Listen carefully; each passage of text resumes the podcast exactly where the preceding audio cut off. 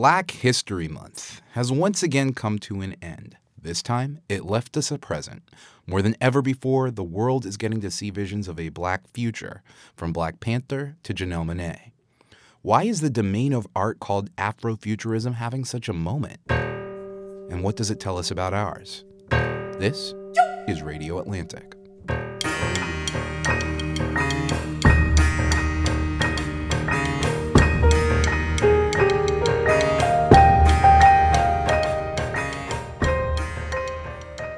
Hi, I'm Matt Thompson, executive editor of The Atlantic. With me here in DC, we've got Jeffrey Goldberg, editor in chief of The Atlantic. Hello, Jeff. Hi, Matt. Over in New York, we've got Alex. The band's back together. Alex Wagner. Wagner on drums, Goldberg on vocals, No, I Thompson think you. on lead guitar. No, that's not the way the band should go. Vibraphone or theremin, I think, would be my. Um, Stop my talking choice. dirt. Please don't talk dirty on this podcast. Thank you very much. And with us here in DC is Adam Serwer. Hey, thanks for having me. Thank you for Hi, joining Adam. us. Hi. Who, who is Adam? Adam is an editor on the politics and policy team at Oh, The that's Atlantic. Fantastic. uh, who also writes uh, very smart and insightful and wonderful things about the world. Um, Thank Adam you. as the the um, tedious talents of being able to edit the crap out of a piece and also write the crap out of a piece. In fact, we all think we're such good writers, and then our editor turns around and just like throws us under the bus with his totally viral sensational viral vi- articles that are viral sensations. Why are you sucking up to him? I don't even understand what's going on here. Because she has want to file something hat soon. trick. Apparently, she has to write for you. Thank you, Alex. Exactly. oh, the re- the listeners love this cross. the thing that brings us together this this afternoon, this day, is that as we speak, Hollywood is about to sit down for the Academy Awards, which is, of course, its somewhat idiosyncratic vision of the best in cinema. Meanwhile, though, a very different vision of cinema is dominating screens around the country, and I am talking, of course, about Black Panther, the movie that has been taking over theaters across the world. You know, this movie has meant that America is having the opportunity to see a vision of what is and what could be that the country has never encountered at this scale. Obviously, there have been huge movies with mostly black casts and mostly black makers before. One of them might even win Best Picture. But blockbuster audiences have never seen anything like Wakanda, which is the fictional futuristic world that Black Panther is set in. That means that we have never had the chance that we do to talk about this completely different vision of the world and what it tells us about our own world. Oh, quick word on spoilers. Uh, we have them. we have them. If you haven't seen Black Panther yet, I think this crew is pretty unapologetic about um, about talking about some of the details of the movie. I will say, for the record, uh, if, yeah, if you haven't seen the movie yet, you haven't been on the internet in like two weeks. If you haven't seen the movie yet, you're a racist. That's my I, position. I'm, I'm just leaving Jeff. That will be Jeff. I'm just gonna out There Killmonger. I'm kill. I'm gonna kill out kill Killmonger. I am going to say that I think this is a hard movie to spoil. So little of its actual dynamism is in the particular plot points, and so much is in the very particular vision that takes shape on film. I don't think that there's anything that we're going to talk about that could diminish listeners' enjoyment of the movie. But listeners, if you are a spoiler cop, pause now or forever hold your peace. And now, Adam, as your very good writing about this movie attests, it's a film filled with a lot of ideas and is telling a whole lot of different stories at once. Tell our listeners what story you saw take shape on screen. So I think the center of Black Panther is this sort of ideological uh, dispute between the protagonist T'Challa, the Black Panther, who wants to maintain. Um, you know, Wakanda is a country that is more technologically advanced than any other country in the world, but it's hidden and it maintains its this facade as a third world country in order to avoid the ravages of colonialism, which have caused havoc all over the rest of the continent. Uh, and the villain Killmonger basically comes to Wakanda wi- with the sense that Wakanda has abandoned its responsibility to the rest of the world, particularly to black people. And his big evil plan is essentially to start revolutions all over the world using this precious metal that can only be found in Wakanda uh, that can be used to make weapons uh, of incredible power. Um, and you know, the, the, a, a, lot of audience members are sympathetic to Killmonger's plan, even though uh, at, at, its base, Killmonger is kind of reproducing. Uh, I, I, would argue he's sort of uh, he's corrupted by American foreign policy within the context of the film. There's a there's a white CIA agent. He's one of the only two white characters, and he he repeatedly identifies Killmonger's behavior as American. He you know he says when Killmonger's on screen, he says he's not Wakandan. He's one of ours.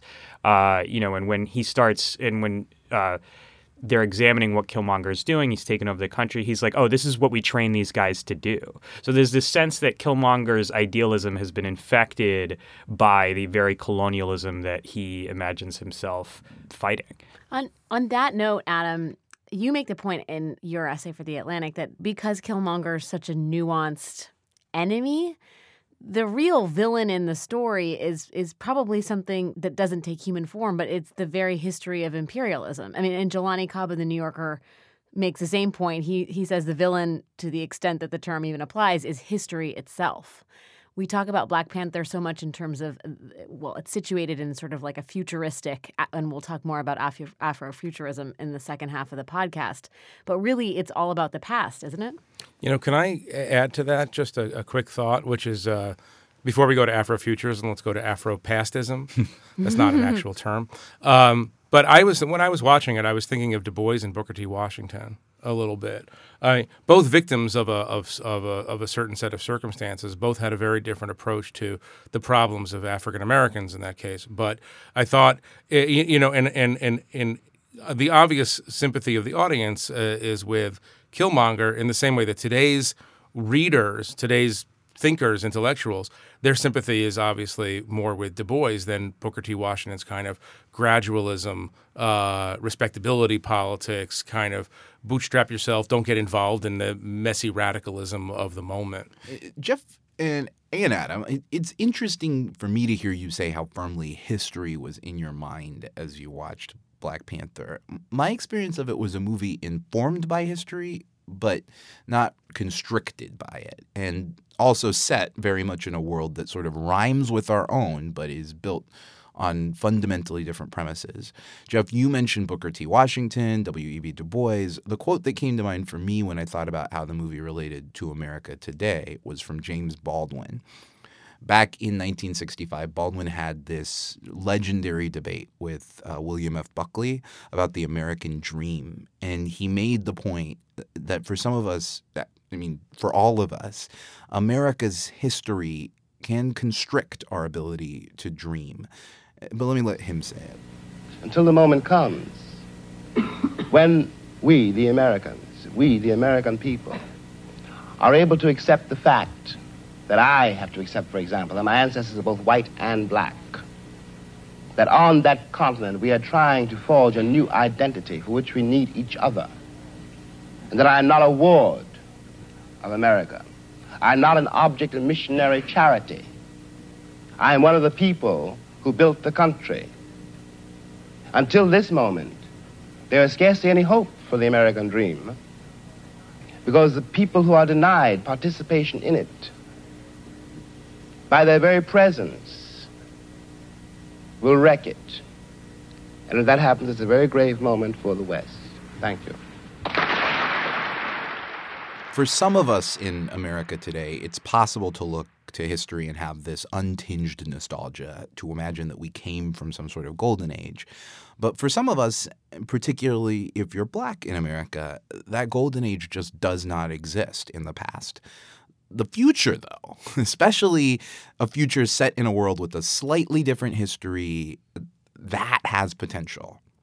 Five years ago, um, NPR conducted this poll of African Americans that surprised people with just how hopeful Black Americans were about the future, even relative to the overall population, which was also relatively hopeful. In 2015, The Atlantic did a broad survey of Americans, and that poll too had a similar flavor. People, uh, black folks in particular, felt especially hopeful about what was ahead. I don't know how that outlook has fared in President Trump's America, but I do think that part of what is so striking about Black Panther is it portrays a world with a different history and therefore a different set of power dynamics, not just who has it, but in how it could be wielded. Adam, Jeff talked about Du Bois and Booker T. I cited Baldwin. Whose voice were you hearing as you watched Black Panther? Um, I think, well, this is partially informed by uh, notes that my colleague Vann Newkirk gave me when I asked him to read my piece. But I really think that the film is, uh, is in my view, a kind of allegory for the breakdown of the Black Panther Party. So it's this sort of ironic, it's about the superhero Black Panther, but it, it is actually sort of secretly about the Black Panther Party as well. Um, in the original Black Panther Party, during its dissolution, it, there was a big ideological split between a group that was made up mostly of the original leadership that was moving towards basically a kind of social democracy and the more radical, which is mostly made up of uh, younger members who really wanted to start waging a guerrilla war against the United States. And obviously, a lot of the older leadership that thought that it was insane given the um, disparity in resources. Um, and, and in a way, I think, you know, it's not that uh, you know, to, I, I, don't think that the Wakandans think that violence is abhorrent, right? They're not civil rights activists in the 1960s. They're not nonviolent. Um, they use violence to overthrow Killmonger. But I do think that, uh, you know, at the end of the movie, you see a, a reflection of this of, of, which side of that wins that dispute. So you see the more uh, social democracy aspect of the Black Panther Party, the breakfast programs, the education stuff. That is like sort of represented in the solution that T'Challa chooses to engage in the world, rather than the more radical, violent overthrow version, which is what Killmonger represents. So I really think you know, and and director Ryan Coogler is from Oakland, and you know, the Black Panther Party was obviously born in Oakland. So I think that uh, that whole dispute does inform sort of the shape of the film and the characters and the underlying ideological dispute that happens. Yeah. Um, one of the points of departure for this conversation was Adam's great piece about the villain at the center of the movie, Killmonger. Adam, tell our listeners what Killmonger said to you as a character and uh, why you found him so tragic, complex, and interesting. So I think uh, Killmonger has a number. I mean, he's a very layered villain. I mean, first of all, he he represents this sort of sense of orphanhood in African American culture due to the separation of black people from their ancestral homeland. You know, black people brought to the United States as slaves. We have no idea, you know, what part of Africa we're from, what our cultural backgrounds were, what our language was, our religion. So, it, it, in a way, um, Killmonger, who is uh, furious at Wakanda for not using its technological prowess to, say, end the slave trade or end segregation or apartheid, um, is sort of a representative of the pain and anger of that separation. Um, but he's also a, a unique villain in that he represents maybe the first time that I've seen in a superhero film where the villain more or less wins the argument audiences, I think, really liked Killmonger because when he walks, he strolls into the uh, the throne room in Wakanda and says, you know, there's uh, two billion people in the world who look like us, whose lives are much harder. And where was Wakanda? Why didn't you guys do anything? A lot of people were like, yeah, that's a really good question. And the truth is that the protagonist of the film, uh, T'Challa, the Black Panther, or if you prefer to be ambiguous, they're both sort of the Black Panther he uh, he accepts that argument and he, he rebukes his own father. He, he's like on the ancestral plane and he tells you know all the previous Wakandan Black Panthers, you were wrong. You were wrong to isolate Wakanda. And at the end of the film, even though he defeats Killmonger and Killmonger is fatally wounded, um, T'Challa is sad. He he's he's got tears in his eyes. He folds uh, Killmonger's arms in the Wakandan salute. I think T'Challa has a sense, and you really get that on screen that this didn't have to be this way. That Killmonger became Killmonger sort of out of out of his own choices, but also uh, out of circumstances that were not at all his fault and that were forced upon him, you know, partially by T'Challa's own father, T'Chaka, who abandoned him in Oakland after murdering his father. Adam and and all and Jeff and Matt, you know, w- w- just to sort of take a step back here away from Black Panther specifically and sort of contextualizing this in our broader pop, pop culture landscape, it's interesting to me that Get Out and Black Panther, which are two of the most sort of two films that have led to, I think, the most robust and broad conversations we've had about race in this country are are guised as these kind of popcorn films. Um, Do you? Th- It's the only way you sneak it in.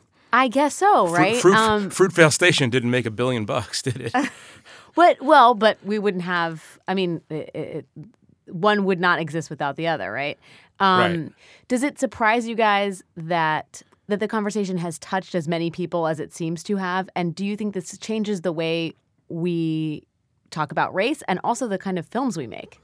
So I, I, I, it doesn't surprise me in part because the work itself is so strong. I mean, there's, there's some things we haven't even touched on. I mean, yesterday, There are many things we haven't even touched on. yesterday when we were at um I was at the Atlantic event at the Apollo Theater and Lupita Nyong'o was talking about her relationship uh, with one of the other uh, her character Nakia's relationship with Okoye, one of the other characters in the film, and sort of like they have this like incredible scene where they're both. Um, you know, they're having this argument. You know, one of them is loyal to the throne itself, and and, and, and what she sees is the, the greater principle. And of course, uh, Lupita's character Nakia is more lo- personally loyal to T'Challa, and she she thinks, um, you know, Okoye is making a mistake. And that sort of conversation uh, that happens in the movie between those two characters, I don't think we've ever seen like a conversation like that between two female characters in a superhero movie before. And there are like multiple instances of that in Black Panther. The the the depth and richness of the female characters is unusual. Um, and there's been so much writing about that as well. There's been so much writing about sort of the class elements of the film and like to what extent does T'Challa represent a sort of black middle class that has become insensitive to the plight of the black underclass. I think yesterday. Um, Chadwick Boseman mentioned he he, he he he sort of vindicated that. He said, you know, I got it when I was doing my character. I had to think about the fact that I was born with a quote unquote vibranium spoon in my mouth. Um, Right. You know, so th- there's just part of it is that Get Out and Black Panther. They're genre films, right? But they're so um, they're so thoughtful and layered because of the genius of their directors that they've provoked and inspired a lot of uh, nuanced discussion from the people who saw them. As to whether it changes the, the business, I mean, I don't know. It's very difficult. Uh, you know, it, it's not as though we haven't had great films from black directors or from uh, women directors before, but Hollywood is uh, uh, is way more culturally conservative than you know the hype would have you, have you believe, and I think. Uh, you know, another thing that Hollywood does is is it, it is it often hews to what it believes to be the cultural zeitgeist, and it's Which is why we're going to have Yeah. Black Panther 2, 3, 4, 5, 6, 7, 8, 9, and 10. or And I mean, hopefully one of them Hopefully. is led by Janelle Monae. naturally. No, Alex, your point is so so interesting. I mean, I mean, these are another way of looking at this is saying these are the smart. This is the smartest horror movie, Get Out, and the smartest superhero movie. I happen to not like superhero movies very much, so I'm prejudiced against them. Um, but they're the smartest um, of, of those two genres um, ever made, and I think they're they're smart out of necessity. I mean, which is to say, I, I mean, if you want, if you're if you're these directors, you wanna you wanna sneak politics in to the multiplex. You're going to have to sneak it in in a very entertaining package, and that's the that's the subversive genius of what's going on in this in this moment. But part of it is also just the fact that we we look at genre movies as one type of thing, and we look at other movies as another type of thing. So. Ex Machina, for example, to name another movie, gets kind of bucketed into a different category. It gets to be a prestige film. It gets to um, it, it. It is on. It's not thought of as a popcorn movie, but I think that something like uh, I mean, maybe. I mean, certainly the folks in the art house are thinking about Ex Machina as another in the vast horde of popcorn movies. But I think that one of the characteristics of Black Panther is it's a film that's as well executed, as creative, as filled with ideas, as visually and uh, narratively interesting as any other film that you could see whether it's in a landmark theater or a an AMC megaplex. And it's mostly sort of our weird conventions um, that force us to sort of put Black Panther in the genre bucket instead of the crazy good movie bucket. Well, I also think that you know you got to remember like th- there's not a lot of tolerance. I would say that um, minority directors and women directors uh, ha- have a lot lower threshold for making mistakes, and so part of the reasons these movies are so good are that these are the few directors who have been able to Right. break out into actually making their own movie. You know, we get plenty of mediocre action and horror movies all over the place that are made by white directors. But if you're going to be, if, if a studio's going to trust you with like a billion dollars to make your movie or whatever, you have to be, you know, you have to be kind So- of a genius. the Can big I, question- can I say one thing? I, I- I did write an article about this for The Atlantic about how hard it is to get movies made. That was a good The article. thing Yeah. the thing that you know we're not talking about is just how incredibly this film is done at the box office.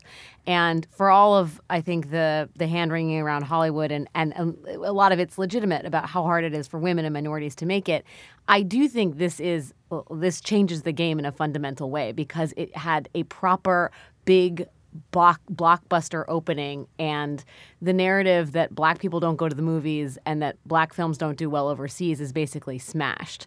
Not only that, but you have probably one of the most sophisticated racial allegories, like movies, books, whatever, what have you. It's prompted this insanely dynamic conversation about, uh, you know, reconciling America's slave history to, you know, the sort of the legacy of imperialism, gender roles. I mean, it's it's an incredibly um, robust conversation. Wrapped I mean, it's up not going to bring down the Trump presidency, so let's not go. too well, that's far. another piece. Is would this film have done as well under President Obama? I think it probably would have, but in a different way. No, I don't. I was thinking about. I don't. I don't think so necessarily because I think. I think the moment. I think the sour moment for a lot of people, including and especially African Americans. Um, I think this was this was kind of a balm, maybe a little bit. This Yeah. is kind of a thing. It's like, okay, you know what? I'm going to go to the movies to feel better because I- the news isn't making me feel that good. I think in one of my hopes about the movie, and I hope we'll talk about this more in the second part of our conversation, one of my hopes about the movie is that we resist the urge to pigeonhole it. Um, and, and I think that the, the hypothetical would it have done better in Obama's America than uh, would have done worse is is in part that. I mean, one of my hopes for the movie. Part of what's interesting about it to me, in addition to the the ideas, just the the, the scope and range and ambition of the ideas that are in it, is a hope that actually the ideas that are from it start to infect other ways of storytelling, other movies, other uh, uh, other methods of you of mean smart making superhero movies? not just smart superhero movies, but I mean, one of the qualities of Wakanda in this film is that it is a place that is deeply organic. We've been used to for a few years seeing since Kubrick, honestly, we've been used to seeing visions on the screen of the future that are scrubbed clean. Of uh, they don't have trees in them. They are they are shiny and They're metallic. antiseptic. They're antiseptic. They um, they they lack a variety even of people within them. There is a monoculture in those screens. They're all dystopias. And one of the things about Wakanda that's so interesting about it, to see what distinguishes it almost instantly, is that it is an organic, tree filled land filled place with a variety of people, not only from the folks in the theater audience, but a variety of people depicted within the screen who look different, who are doing familiar human rituals and acts of fellowship, who are having conversations, dealing with tensions that are both familiar but also quite forward pointing, distinct. It really is imagining a different a different world. So my question, Adam, is which um, which genre is going to be co-opted next by what clever African American director? oh, I have no idea. I'm going to guess. Uh, I'm going to The guess rom-com. The, the- I know. would You be know what? so The, great. al- the Alien movie, maybe. I don't know. That would be interesting. a I- Janelle Monáe rom com, All which right, is going all to right. be the Janelle- focus yeah. of our Janelle next Monáe. conversation. no, Janelle Monáe in space. That's that's a movie I'd see. It's see. going to involve robots. We're about to kick Jeff out the room for a minute to talk about. Wait, why? well, I don't think we're allowed s- to do that contractually. Because I said Janelle Monáe in space. I would watch instead of Sandra Bullock. How about Janelle Monáe? So- you can make it a clever driving a bus, allegory. a runaway bus. no, Or driving a Penelope? runaway spaceship. Uh, Oh, I Jeff like will it. leave us to go on Gallivants, and he will be back with us next Yeah, I'm gonna go gallivant. And Vann Newkirk, staff writer for The Atlantic, will come and join his place. Stick with us.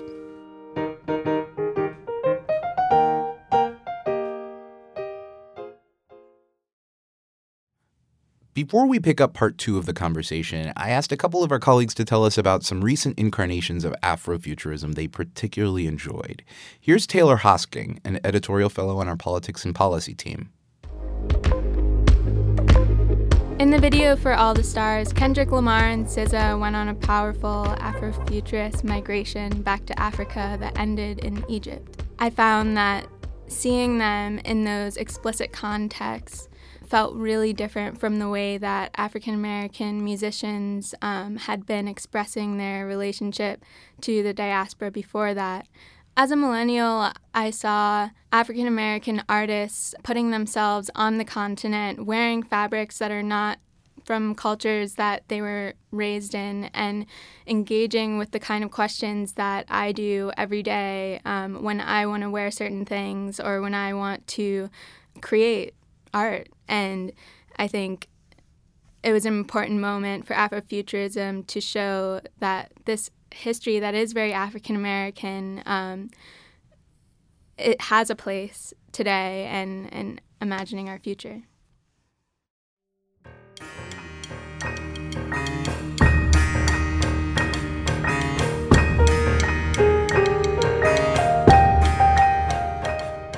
We are joined for this part of the conversation by Vann Newkirk, Atlantic staff writer. Vann, welcome to the table.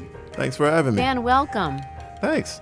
We're talking in the first half of our conversation about the notion of an Afrofuturist rom com, among other things. Uh, and I kind of wanted to start there, even though I had originally wanted to start with your very good piece in the magazine in the We'll get April to that. issue. We'll get but we're going to talk about that in a second. One of the other releases of the moment in our Afrofuturist moment uh, is uh, Janelle Monáe has released uh, the beginnings of what promises to be a visual concept album called Dirty Computer. She's released two videos, Django Jane and a video called Make Me Feel. Um, Make Me Feel might be described as, among other things, a black rom com set Yeah. partially in the future. Yeah, definitely. Um, It's been done.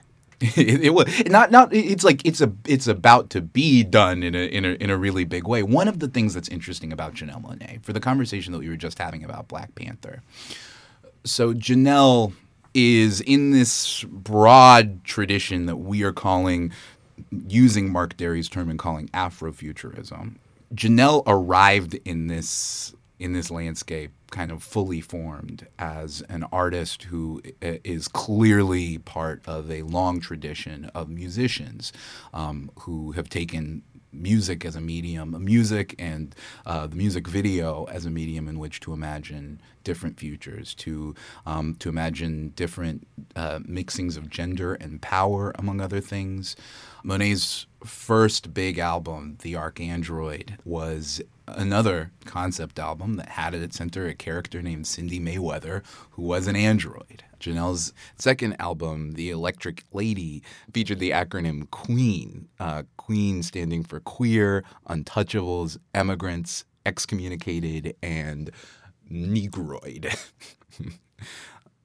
But Janelle Monáe has been, ever since she's been a popular musician, using music to imagine characters and stories that are rich, vivid, and super, super interesting. And she has, with this latest effort, kind of formally um, taken the baton from Prince, including using some of the actual sounds, apparently, that he created in working with her. Um, I am curious. I, I wanted to start it there. She starts with "Make Me Feel," the first one of the first videos, which is a music video with her and Tessa Thompson um, walking into a club where um, the boundaries of sexuality and, and performance and power all seem to be quite blurry. Um, and it's going to go from there. Um, what what does that catalog, Monáe's catalog, um, teach you, Vann? well, let's start with that video, and we can start unpacking from there. That's just the way you make me feel. That's just the way you make me feel. That's just the way you make me feel. That's just the way you uh-huh. So good, so good, so that video, you, you mentioned Prince, right? You mentioned the influence of Prince. This song "Make Me Feel" is so it's such a Prince song, Yes. right? It's got the the uh, Minneapolis funk guitar lick on, Yes. on the uh, chorus. It, it, it is such a uh, direct Prince tribute from Janelle Monáe, and, and the, the video sort of falls into the same. It's a very Princian video. You've got Tessa Thompson made up just like Vanity, like some of the same exact looks Vanity uh, wore when, when she was making music. And so you have this, I think, a very purposeful homage to to, to Prince. Uh, but you mentioned Monáe getting started uh, and how she's sort of always wrapped in Afrofuturism, uh, this aesthetic, not just this aesthetic, but this commentary into what she does. And I hate to be that person, uh, but you know I've been Be listening. To, I've been listening to to Janelle uh, for much longer than uh, her first album, well before the ArchAndroid. I, I was in Atlanta listening to her in the coffee shops back when she was signed to Big Boi's label, right? Right. Back when she she was very much still then an Afrofuturist artist. Big Boi, who Right. part of Outkast, which was among other things also uh, imagining doing its work very much within this tradition. Um, So she was taking yeah ATLiens. She was taking yes. the aesthetic uh, that was considered for most people a male aesthetic by Big Boi and uh, by Andre and making it into this really, I think, much broader uh, sense of Afrofuturism that went well beyond even Andre, what he was doing. And that was before the ArchAndroid. That she, already, Cindi was already around before then. Yeah. Yeah. I, I think one of the reasons what we're talking about Prince and Janelle Monáe and Andre 3000, who's become, well, for, by virtue of his name, um, who is um, perhaps the king, the, the contemporary king of Afrofuturism, although it's verged into dandyism of late.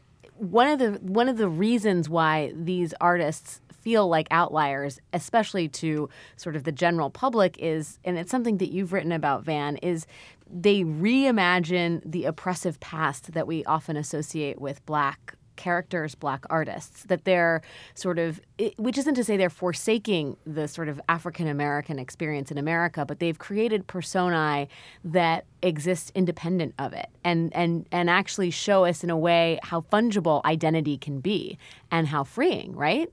It, and another thing is that they are, because they are operating within the world of music, which is a domain in which the power dynamics, the the creative forces driving it, um, have a different racial character than a lot of other industries and a lot of other creative media, um, because they get to make art in this universe where there really is a whole landscape that is fully mainstream, that is the biggest music out there, um, that's inhabited by the likes of Missy Elliott and Prince and Michael Jackson and George Clinton, uh, that as far back as you can name uh, in popular music, there is a tradition of artists that are that are flying to the moon and and putting spaceships on stage.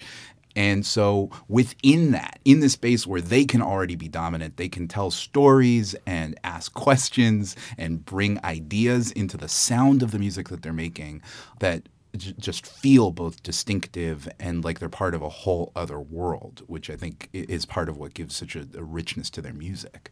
Janelle Monáe is, I mean, eh, ArchAndroid in particular is sort of like it's like a musical epic. Like you could almost make ArchAndroid Yes. into They're like, madrigals in Right. Arch- ArchAndroid. they- you, you could It's almost, almost make like it Wagner. Yeah. Yeah, Yeah. you could make it into it, like an opera.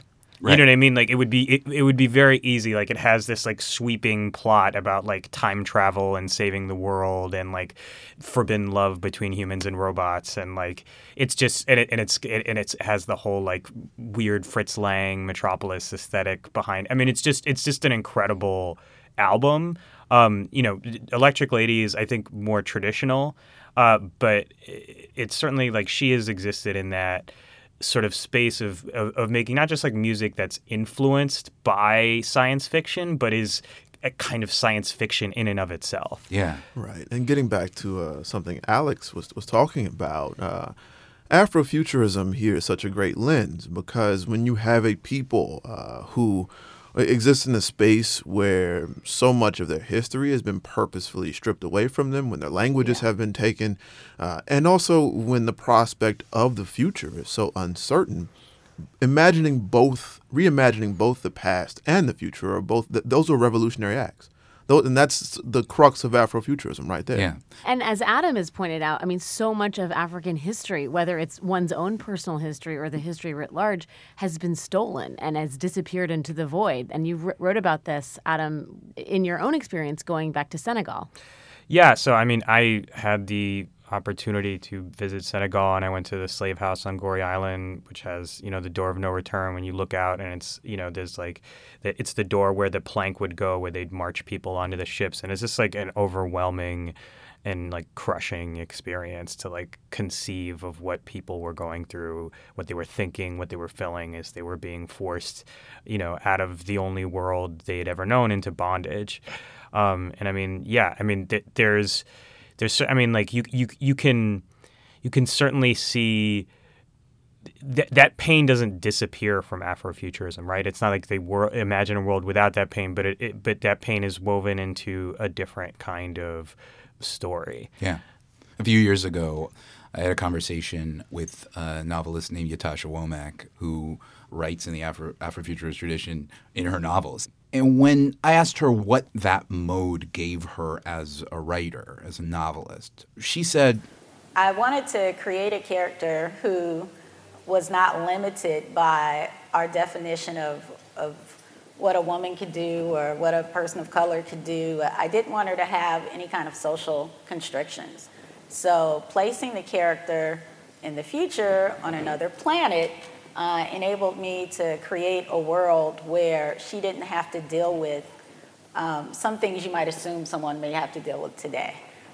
part of this tradition for her, part of the mode for her, was enabling her to have a different set of premises, to ask a different set of questions than you have to ask if you are stuck in a world where the power dynamics and the, the histories are exactly what they are in the real world. And I think that that's that, that's been also part of the possibility for um, for other artists. It's why you know when Missy Elliott um, when Supa Dupa Fly was a single, and it just sounded unlike anything else that was on the radio, and you could sort of hear the future of music, the next decade of music embedded within it, and you could also hear a little bit of history of music too, right?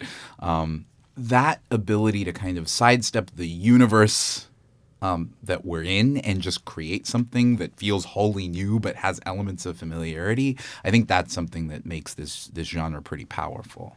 And, and I also think, you know, when we have art, I, I recently interviewed Amy Sherald, who painted Michelle Obama's official portrait, and she paints her black. She paints exclu- exclusively black subjects, and she paints them not using black or brown paint, but using grayscale, because to her, painting uh, black bodies is inherently a political act, and she wants to free the canvas in the immediate from that and the history of what America has done to people of black and brown skin and wants the art to exist in a different way. And in the same in the same way I think you're seeing some of that with Afrofuturism, the creation of a narrative that exists independent of the legacy of white oppression and white culture that's framed in a completely different and u- unique and fundamentally new way. It sort of draws our attention to how much we expect black artists, black movies, black musicians to operate within this framework that's been established not by them or informed by the black experience, but by a dominant white patriarchy. Absolutely. Right. Um, I've, I've talked to it, uh, Ytasha Womack. Um, I've talked to uh, lots of people who are making Afrofuturist art. Uh, N.K. Jemisin, who who just won two Hugo Awards back Yeah. to back. The basics of everything they're they're talking about here is essentially the basically the storyline is a black character comes into power into some sort of power that, like you said before, Matt, is not necessarily allowed or imagined in our current confines of reality. And that's the same thing that happens in Black Panther. You, the, the, the what if there is what if an entire country had this power that we've not been able to, allowed to envision. You look at all the, the different uh, stories about both future and past. They all fit into this Afrofuturist tradition where we are discussing power and, and who has it, who doesn't. And so it is both a radical reorganization of what we believe to be true and possible, but also, I believe, uh, an analysis of, of what is true and possible today. So it's it's both fantasy and a stark view of, of what reality is. Yeah. Vann, you recently wrote about a series in the April 2018 issue of The Atlantic that is itself um, it's a dystopian future. Um, and talk a little bit about the, the about the series and um, what it is, what story it tells, and what it tells you. Yeah, so I wrote about uh, Tomi Adeyemi's uh, new book coming out. Uh, it's called Children of Blood and Bone. It's the first of an intended trilogy, uh, and she is a it's her debut novel. Uh, they've got a massive book deal and also a movie deal for it already. Uh, It's it, it's one of the biggest uh, book film deals you'll see come out for a debut writer ever, uh, and it's written from the, the perspective of it, it, the, the gods it uses, the supernatural framework. It's a fantasy novel that uses the Yoruba, Orisha, as, as a framework for, for the supernatural. So it takes uh, something considered by many Americans to be foreign, a West African uh, set of deities. And it uses them instead of medieval Europe, which is always the, the, the setting for every single fantasy you read from Game of Thrones to Lord of the Rings. Uh, and it, it, it subverts that, but it does pretty much the same thing you'd expect of a, of a fantasy novel. It takes a young person. Uh, and she is granted, again, extraordinary power uh, through, through magic, and she goes on a quest to uh, destroy a majorly oppressive uh, emperor. So that's pretty much the basic plot line for every single fantasy franchise you you read. but it's so fresh and new because of the the addition of, of not just these West African Yoruba gods and goddesses, uh, but of characters who are dealing with power in a realistic way that people of color often deal with. So you see uh, that she includes scenes of police brutality in, in, in this book. They include scenes of women who experience pretty pretty extraordinary violence from men who are grappling with uh, how they cope with that violence. Do they, do they repay men in full with violence, or do they try to find another path? And and these are all meta commentaries on both the Black American and the Black African experience for people who are, for nations now that are trying to figure out their stance in the world. Is progress achieved by finding a new path forward that the oppressors could not think of, or is it paid back with revenge in the same way the oppressors oppressed people? So I, I think this is a major uh, novel, and it's going to be a major trilogy. It's going to win some awards, sell lots of tickets when it becomes a movie. Uh, it's probably going to be a big deal. Yeah. You heard it here first. Part of what we're seeing, I think, is that in medium after medium, um, I mean, one way of construing the divide between movies and to some extent publishing, where there are fairly high, there have been fairly high barriers to entry, and music, which has been um, you know part of the story the formative story of a lot of uh, of popular music is the, kind of a, a weird silicon valley garage origin story right? Where it's someone with their um, setup.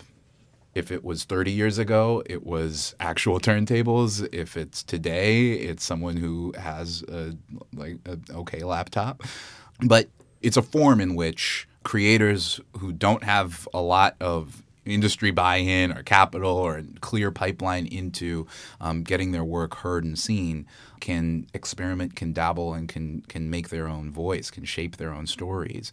I think to come back to part of our earlier conversation I think one of the differences here, one of the things that I'm excited for, is to, as hopefully those barriers to creation get lower and lower in different forms in video games, in movies, Sean Baker, Florida Project, Tangerine, um, shot on an iPhone. Um, as those barriers become lower, to see the variety of stories that creators can tell, to see the multiplicity of worlds that storytellers get to imagine. So I am looking forward to that. Oh, definitely. I have nothing to say other than that. That's a mic drop moment.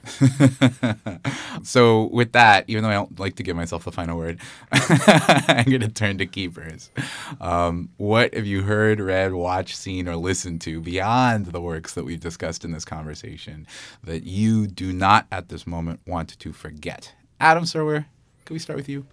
Yeah. Um, well, I guess I'm in the middle of Nell Irvin Painter's Standing at Armageddon, which is her history of the Gilded Age, and it's fantastic. Ooh. Um, and I would highly recommend it. There are a lot of parallels to our current political moment.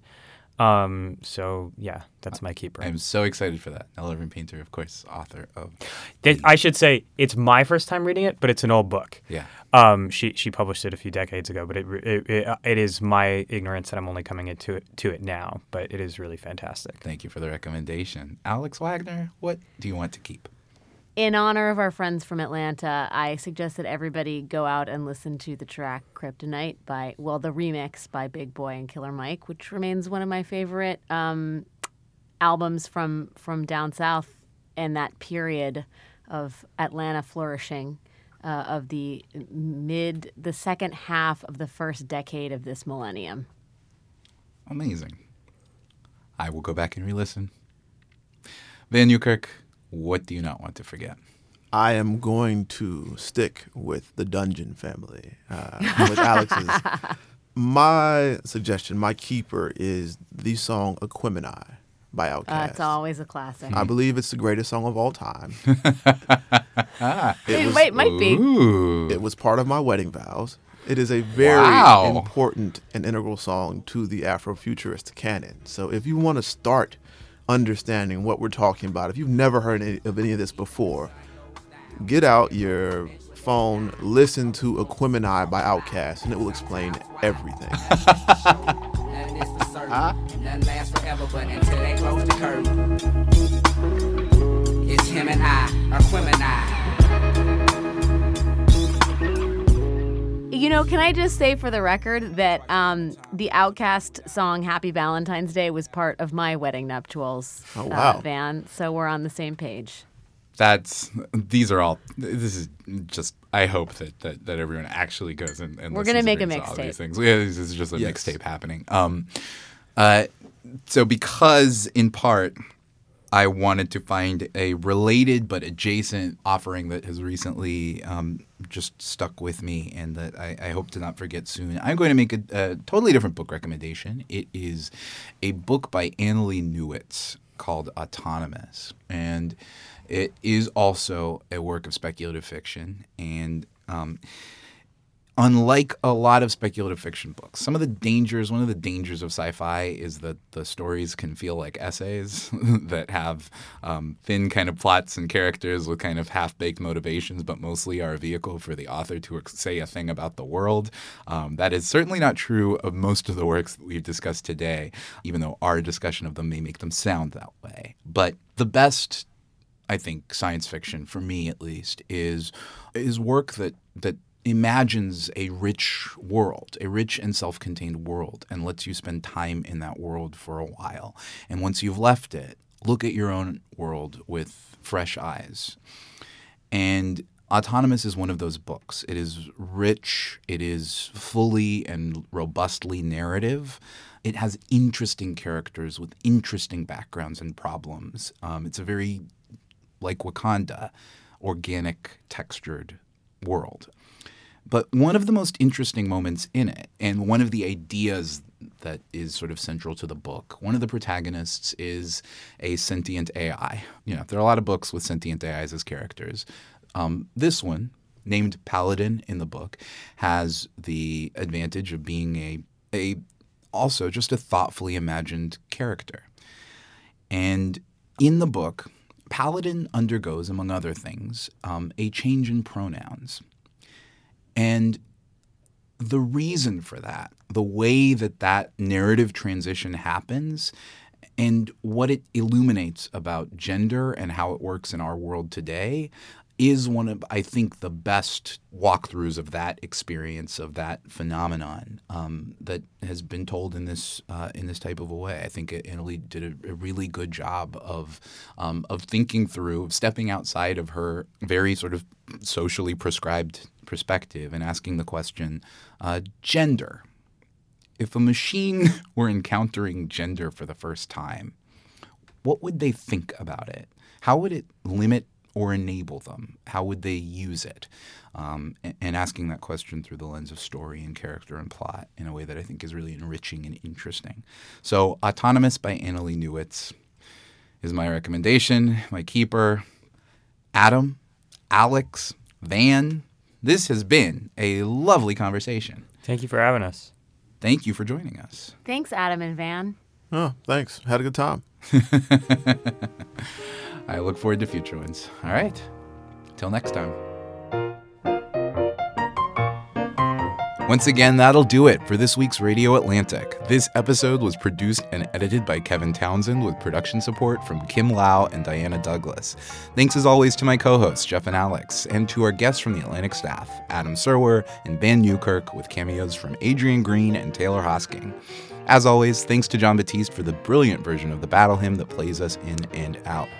Leave us a voicemail with your contact information and your vision of the future at 202 266 7600. Check us out at facebook.com slash radio Atlantic and theatlantic.com slash radio. Catch the show notes in the episode description, and if you like what you're hearing, we always appreciate it when you rate and review us in Apple Podcasts, and of course, subscribe in your preferred podcast app. But we appreciate you for listening. May you imagine a richer world and help bring it about. We'll see you next week.